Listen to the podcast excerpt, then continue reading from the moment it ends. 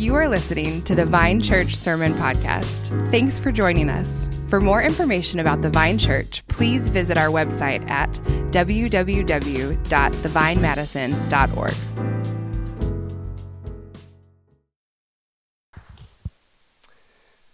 And uh, finally, one more announcement this morning. We have our membership class next, uh, next Sunday next Sunday at 3 p.m., and I think uh, Ruby will share more details about that. But I just want to give a plug for that. There's a lot of people in the room that probably aren't members, and we just believe really strongly at the Vine that you shouldn't have to be a member at this church, but you should be a member at some church, right? We don't believe in like wallflower Christians. Like, we'll just, well, I'll just stay on the sidelines. That's not Christianity. That's not Christianity. Now, maybe you're, you're new at the church and you're like, I'm just checking this place out. Totally fine. Totally fine. But if you've been a regular attender for six to 12 months or so and you're not a member, we would just want to ask you, why not? Why not? The Bible calls you to get in the game, to not be on the sidelines. There's a lot I could say about that, but I won't say this morning. But um, we, we want you to be a member somewhere. We want you to be fully engaged somewhere in the life of the local church. We believe deeply through the authority of God's word that that's what he calls us to. You can't say that you're a Christian, that you love God, but you hate his bride. Now, hate is a strong word. Maybe it's, I love God, but I'm kind of eh, apathetic about his bride. Or I just kind of want to show up and receive, but not give. I want to receive, but not actually get in the game. And so we want to call you to, to, to being a member somewhere. Doesn't have to be here, but, but to be vitally connected to a local church. And, um, and, it, and if you, the membership class also is just a great way just to hear about what we're doing, right? Just to get more information, okay? So that's on the sign up tab on the website. Please sign up. It really helps us to prepare for these things. Uh, sign up is really helpful for us as leaders. All right, we're going to be looking at 1 Samuel chapter 18 today. If you have a Bible, open up there. 1 Samuel 18, starting in verse 6. 1 Samuel 18, starting in verse 6. I've been working in churches, either part time or full time, for about 27 years now. And as a result of that, I've had the opportunity to go to a ton of ministry conferences, ministry conferences. And I see a ton of blessings that have come from all of these conferences that I've attended over the years. But there's also a huge downside. There's also a huge downside. Ministry conferences can be a breeding ground for ministry jealousy. For ministry jealousy. Like, ministry leaders can be some of the most jealous people that I know. Now, why would I dare to say that? Because I see it in my own heart. I see it in my own heart. You go to a conference and you meet all these people from all over, maybe the world sometimes, guys that, like me that are pastoring other churches, and you have these internal thoughts. Like, their church is running 500 and mine's only running 50. Like, wh- why? Like, what's, what's he got that I don't have? Like, that dude's kind of a weirdo, too.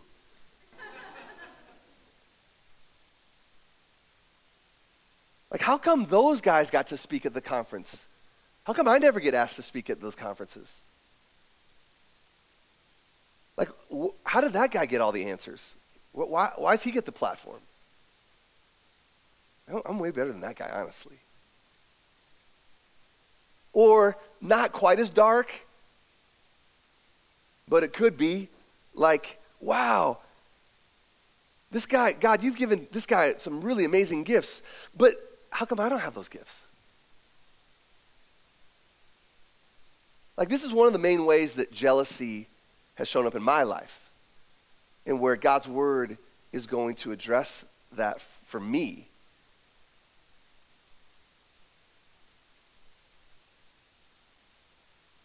You know, over the years, I, have tended to want to to just like not even go to some of those conferences anymore just because I, I know the inner turmoil that awaits me of having to fight my flesh and put my sin to death. And sometimes that's just not comfortable. I'd rather not have to deal with it. But in my world, ministry jealousy, it's a really, th- it's a really significant thing for a lot of people. And it can haunt you and torment you. It's never said out loud. I mean, those things I just said, those are horrible things. It's all internal. You never say those out loud. But it's all the internal, right? Well, today we're going to see a, a cautionary tale. It's very similar to what I just articulated about the life of Saul as it relates to David. And it all revolves around jealousy. And here's the main idea that I want you to walk out of here with today jealousy, seeing something that someone else has that you want, leads to chaos in our hearts. But trusting God's good promises for what we need leads to peace. Let me say that again. Jealousy, seeing something that someone has that you want, leads to chaos in our hearts. But trusting God's good promises or what we need leads to peace. So let's look at 1 Samuel 18, starting in verse 6, and, and see how this plays out. so, just for context's sake, it's really important to know context. The prophet Samuel came and he anointed David as king. That was a few sermons ago. James Garcia did a great job preaching that message. And then shortly thereafter, David does the amazing, famous story of David and Goliath, and he defeats the giant, right?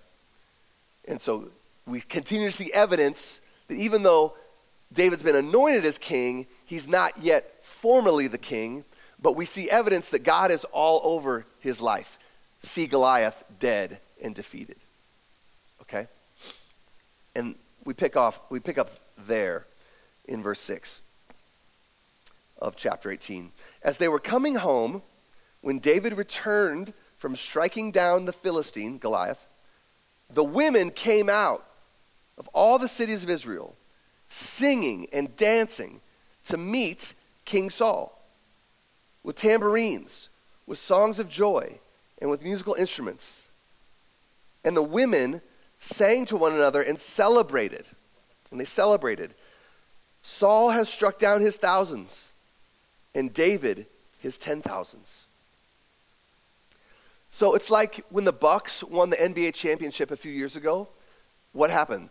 Victory parade, right? Victory parade. And that's kind of what's happening here. God's people come back from a, a victory, and it's a victory parade. Celebration. It's a party, singing, dancing, right? But look at the content of the song that they're singing. And the women sang to one another. Look at verse 7. And the women sang to one another as they celebrated Saul has struck down his thousands, and David his ten thousands. So put yourself in, in, in Saul's shoes here for a second. Just think about the workplace. Let's say you've been working your job for about five years. You're trying to establish your career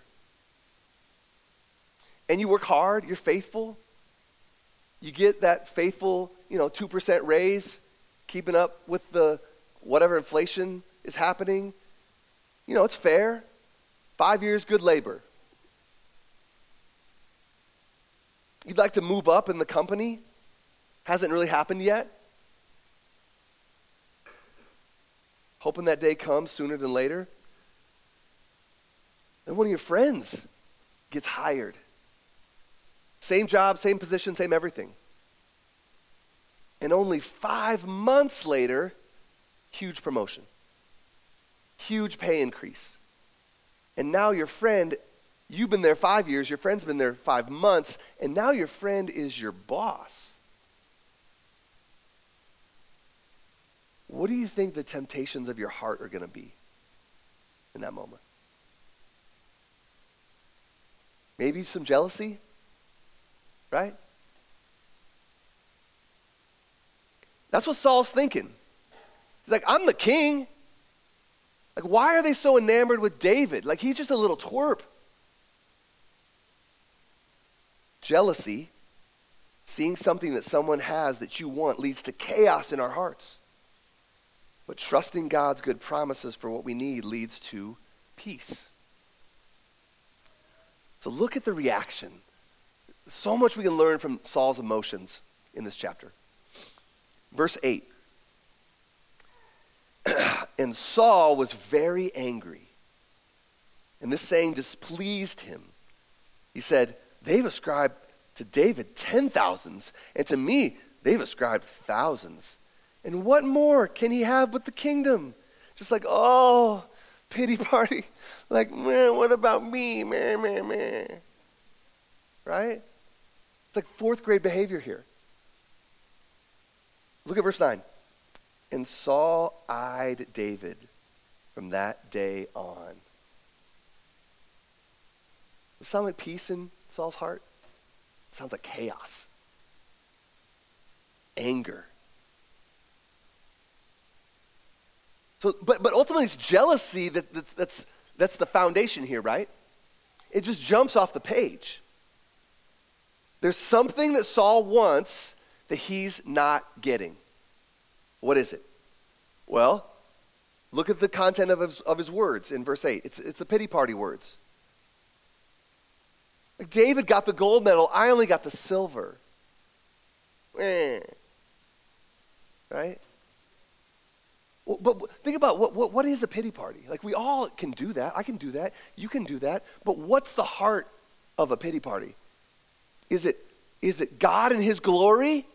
No, it's me. It's me. It's all about me.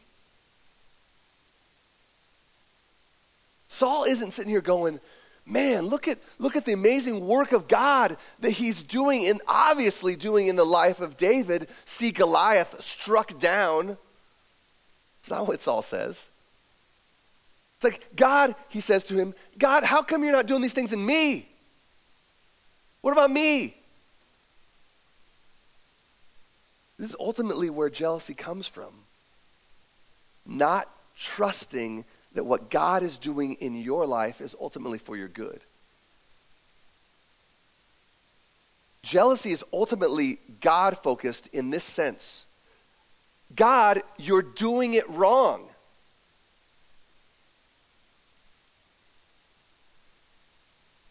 I should have what they have. How come I don't? God, what, what the heck? Why, why are you holding out on me? And, and then jealousy often leads to feeling threatened, right? Look at the end of verse 8. And what more can he have but the kingdom? Saul feels threatened, doesn't he? And feeling threatened leads to what? Defensiveness. The kingdom's going to be d- taken from me. So what am I going to do? I got to defend it. He feels like he has something to defend. David has the admiration and the love of the people that, that Saul wants. And so Saul's thinking, oh, I got to defend what, what, I, what little I already have. He's thinking, I have to defend my kingdom. But, but, but you want to stop and ask Saul and go, Saul, hold on for a second. Like, is it your kingdom? Ultimately?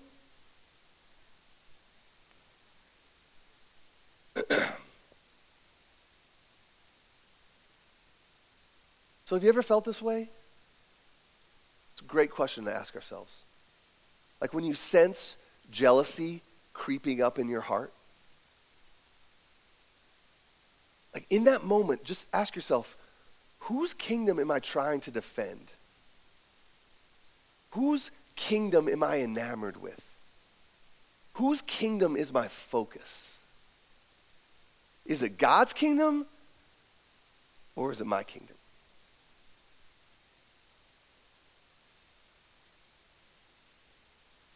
See, is, is the Christian life all about us creating our little kingdoms the kingdom of self?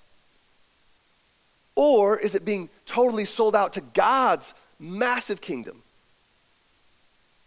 So much so that I don't even think about my teeny tiny kingdom. My kingdom is just tiny, you can't even see it. It's tiny. Nothing.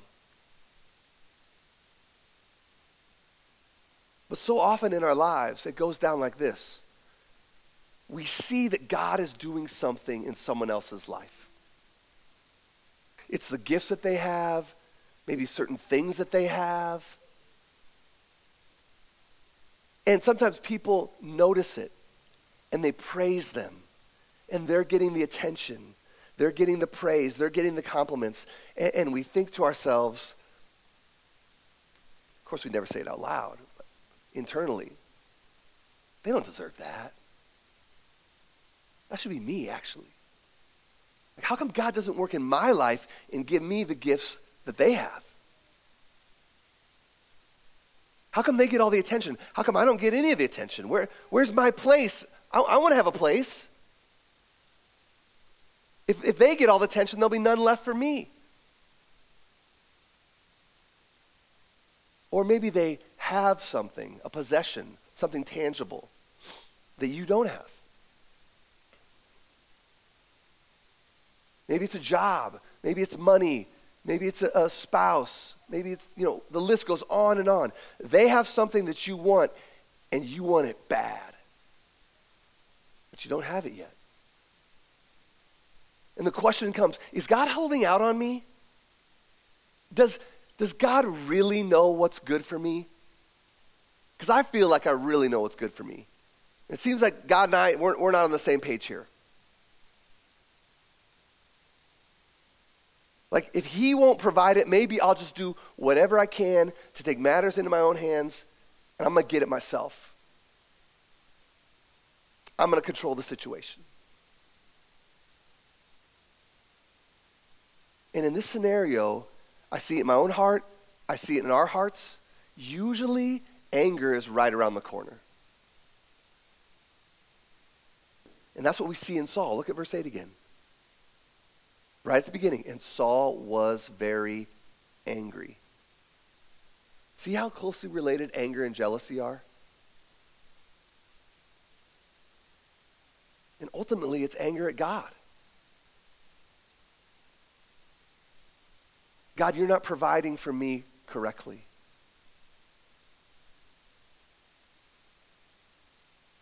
God, why don't you give me what they have? That's what Saul's heart is right here. So, so Saul, remember, Saul, just like John r- reminded us so well this morning in our confession, Saul rejected God. He disobeyed God. And so God rejected him as king. And so what does Saul do? He's like, I'm going to take matters in my own hands then. Yeah, I'm going to try to control the situation. God, he did not trust the plan of God working in someone else's life. And, and these are the consequences. From here on out, we're going to see that it's chaos. It's just chaos in Saul's life. It's jealousy that leads to anger, that leads to attempted murder, that then leads to much manipulation and just massive chaos in relationships. And, and, jealousy always leads to chaos, externally or at minimum internally jealousy, seeing something that someone has that you want leads to chaos in our hearts. But trusting God's good promises for what we need leads to peace. So ask yourself right now Are there things in my life that I want that I'm not getting? The things in my life that I want really bad that I don't currently have right now.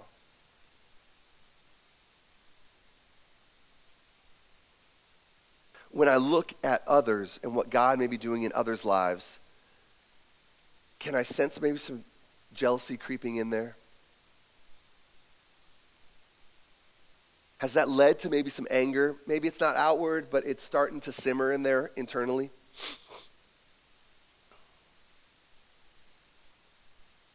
As I read my Bible this week and, thinking about this, and as I look at my own life this week, Man, I just I see these simple heart questions that I just asked can unearth so much.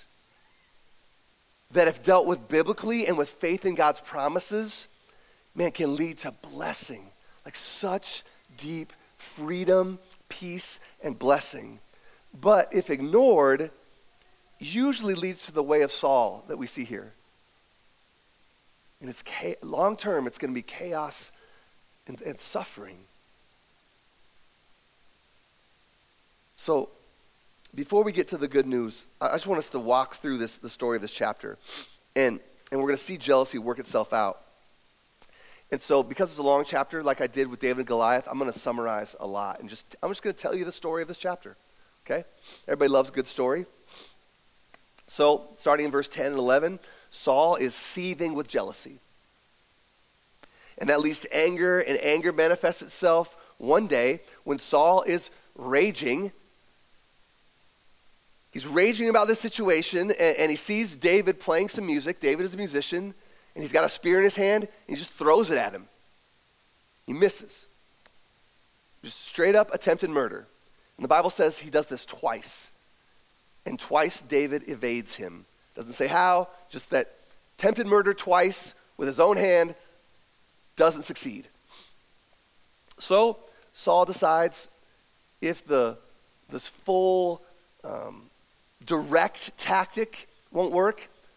I got to use a, a, a, tactic that's less direct and a lot more manipulative. And that's what we see next in verses 12 through 16. So Saul decides to make David a commander of a thousand troops. Basically, we're going to thrust him into the military life continually.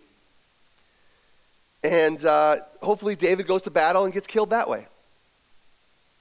But the opposite happens. The Bible tells us that David just has success over and over. Over and over. Success in battle. And look at how this affects Saul. Look at the emotions of Saul. Look at verse 12. So, verse 8, it was anger, and now what is it in verse 12?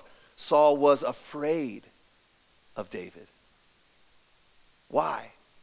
Because the Lord was with him isn't that wild that he saw that the Lord was with him, and it wasn't like, wow, God, look at how you're doing something beautiful in someone else's life. No, it's just straight up jealousy leading to fear. He departed from Saul. Look at verse 15. It says it again repetition for the sake of emphasis. And when Saul saw that he had great success, David, he stood in fearful awe of him. So I'm not getting what I want.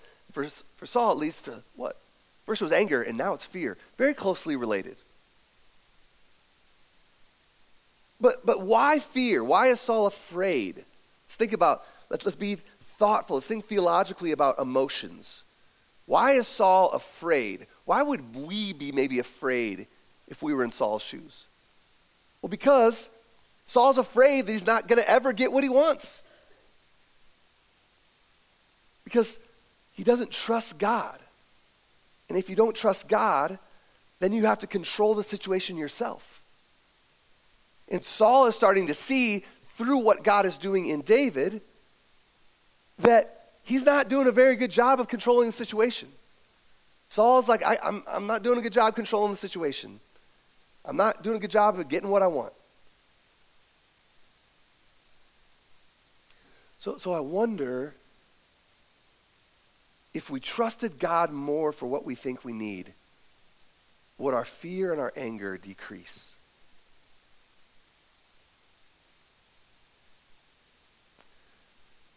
Verses 17 through 19. Well, Saul's persistent. And he's not going to give up on the manipulative military tactic. So, what he does is he offers one of his daughters, Merab, but the bride price for David to have his daughter is going to be to continue to lead the charge against God's enemy, the Philistines. But David, he resists this offer. And Merab's given to someone else in marriage. Well, Saul, he, again, he gets points for persistence. He doesn't give up. He tries the tactic again. So Saul offers his other daughter, another daughter. Her name is Michal, to David. But David says to Saul, Man, I don't have any money for a bride price. I'm a nobody. How can I be the son in law to the king? This is what he says in verses 20 through 28. And Saul says, That's okay. All I want you to do is go kill about 100 Philistines. That's the bride price. So David goes out, goes above and beyond, he kills 200 Philistines. Says yes to the offer, does what Saul asked above and beyond, and Saul keeps his word, and he gives Michal, his daughter, to David. And that's essentially the story of the chapter, but this is how it wraps up. Look at verse 28. This is kind of the, the moral of the story, the consequence of the story, I guess you could say. The point of the story. Verse 28. But when Saul saw and knew that the Lord was with David, and that Michal, Saul's daughter, loved him, here it is again. Saul was even more afraid of David. So Saul was David's enemy continually.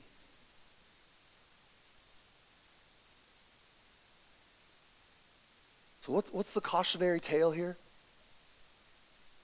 If you were reading this for the first time as an ancient Israelite, what do you think would, would jump off the page? Jealousy, seeing something that someone has that you want, leads to chaos in our hearts. Look at what it says. Talk about chaos in our hearts. So Saul was David's enemy continually. Like that's chaos in relationships. That sounds like a nightmare. Like Saul's just scheming and manipulating and tactics. You can see him just like seething and, and, and, and meditating. Like that's that's a prison. That's a prison. But trusting God's good promises for what we need leads to peace. I mean, look at the repetition of the text. I've already, I've already named it, but I just want you to see it again just to underscore the amount of times it says that the Lord was with David. Look at verse 12. Saul was afraid of David because the Lord was with him. Verse 14. And David had success in all his undertakings. Why? for the Lord was with him. Verse 28. But when he saw but when Saul saw and knew that the Lord was with David, three times in the chapter, God is with David. And three times it shows us, like I've already named, in verse 8, verse 12, verse 15, verse 29, Saul's response is fear or anger at what God is doing in his anointed one. I mean, it's a, it's a, it's a dark tale. It's a sad tale. Really sad to see Saul go this way in reference to David. Saul refused to submit to what God was doing in David's life. Clearly, what God is doing, it says it, jumps off the page, and it resulted in just misery for him. That's the dark story of chapter 18.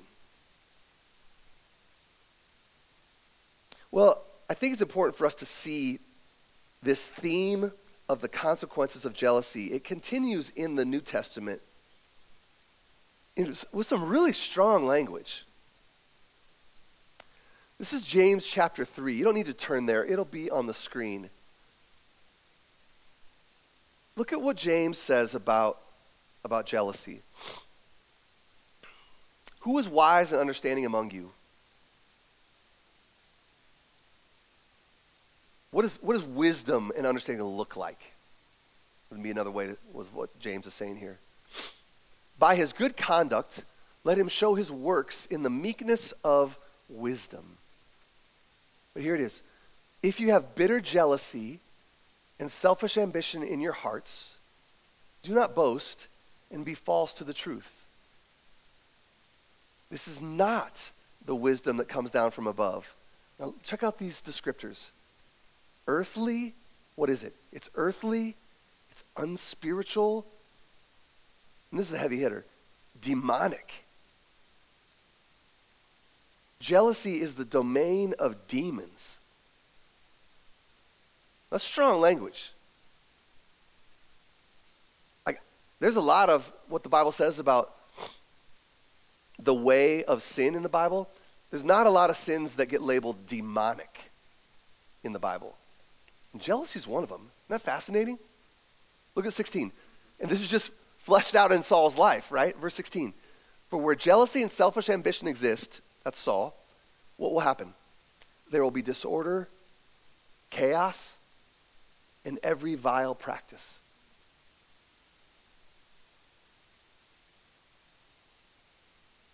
Man, we, we have our, our classic Christian sins, right? Like when I was a kid and when I was becoming a Christian in high school, I remember, like, basically, I thought, you know, for me to be a quote, good Christian, there's probably a lot of legalism in there, but like, just don't have premarital sex and don't get drunk. And basically, that's it. I mean, I, I, didn't, I wasn't aware of it at the time, but as I look back, that was like the code of being a good Christian when I was in high school. Now, of course, of course, God has a perfect plan for sexuality. And when we deviate from that, it's a big deal. Right? And, and drunkenness is just foolishness. And the Bible says a lot about drunkenness. I just read it today in the Proverbs in my Bible reading plan. So it's not to say that those things are, are not things that we need to address and fight the fight of faith against those things, but we have like respectable sins in Christianity. And I think jealousy is one of those.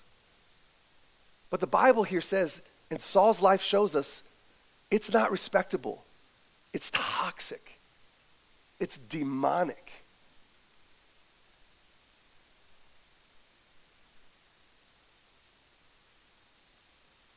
Like, shouldn't jealousy be on the list of like, warning, warning, this is super dangerous. Like, don't go this way. It's super dangerous.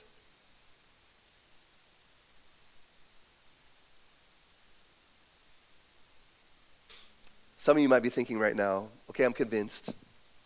See what the Bible says about jealousy. I see the cautionary tale. It's dark from Saul's life in relation to David. I, I, I believe what it says here in James chapter 3. But, Pastor, help me figure out how to go to war against this sin. And, that, and that's the good news this morning. That's the blessing of the promise of God this morning. Can you help me out? Figure out how to battle this sin of jealousy? Yes. I want you to listen to the most, I think, one of the most glorious promises of God in all the Bible that I, I, think you should all memorize. Like this promise of God is our comfort, it's our treasure.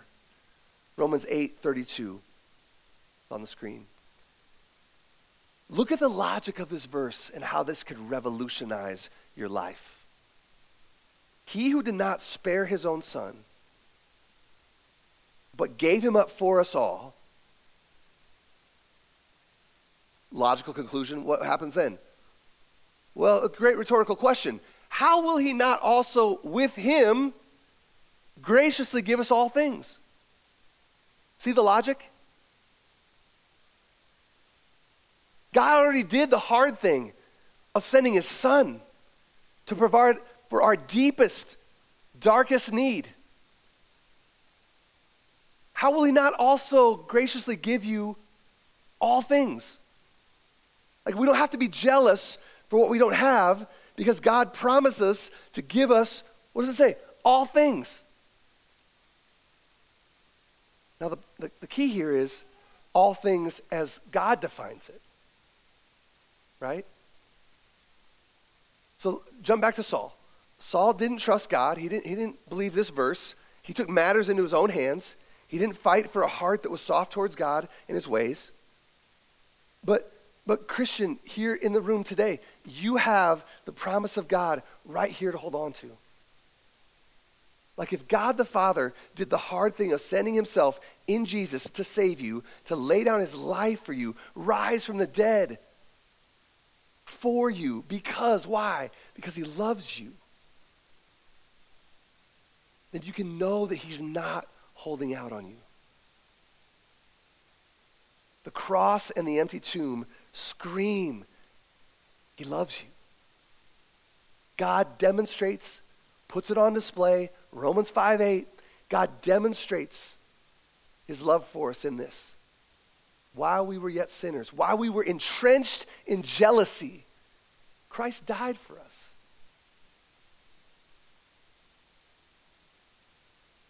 Like, just because we don't have what we want right now, we can't ever say that God doesn't love us. He has provided for our greatest need. but what, here's the question. But what about that thing that I want so badly that I don't have right now? He who did not spare his own son, but gave him up for us all, how will he not also with him graciously give us all things? Maybe, just maybe, I don't know this for sure, but maybe that thing that we want right now so bad that we don't have isn't part of the all things as God defines it. God knows what we need. God knows why we need it. We can't know for sure why we don't have all the things that we want. God, God does know. Someday you will know in the new heavens and the new earth when all things are made right. There is coming a day when all things will be made right. The longings of your heart will be made right. But in the midst of our longing for what we don't have, we can know for sure that God is still good and that God still loves us and He's not out to get us, even if we don't understand. We can look back to our history and understand that, He is for us. The cross and the empty tomb show us He is for us. We may not understand all the mysteries of His will, and we never will. But rest today, Christian, knowing that God is for you, not against you.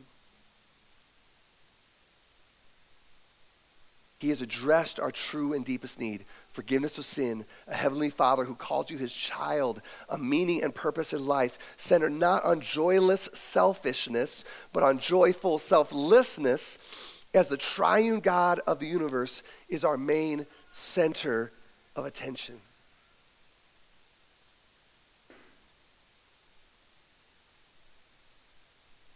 So we crucify jealousy with the promises of God. God has provided. He will provide according to his wisdom and his love for us. Lord, I pray you would help us in this. Jealousy, seeing something that you want, seeing something that someone has that you want, leads to chaos in our hearts. But trusting God's good promises for what we need leads to peace. Let's pray.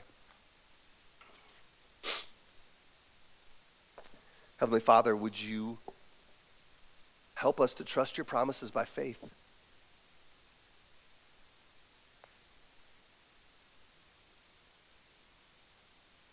We are, we are all um, cautioned today by your word, and we thank you for that.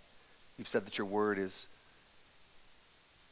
is useful for teaching, for training, for rebuking in righteousness. Um, Lord, we thank you for your word this morning. We thank you for the truth of the gospel that, that is the foundation of our trust in you. May our trust in you just continue to increase. We pray this in Jesus' name. Amen. Amen. See if we have any questions here today.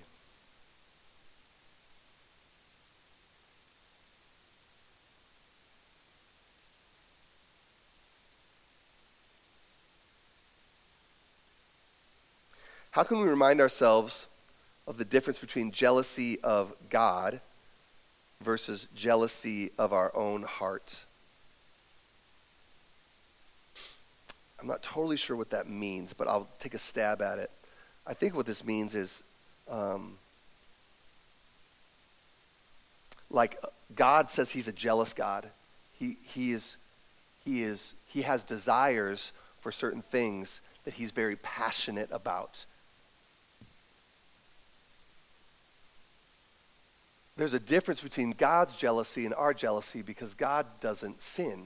His jealousy, meaning his passionate desire for something to come to pass, his passionate desire to have something, like he says in the Old Testament that he's jealous for his people.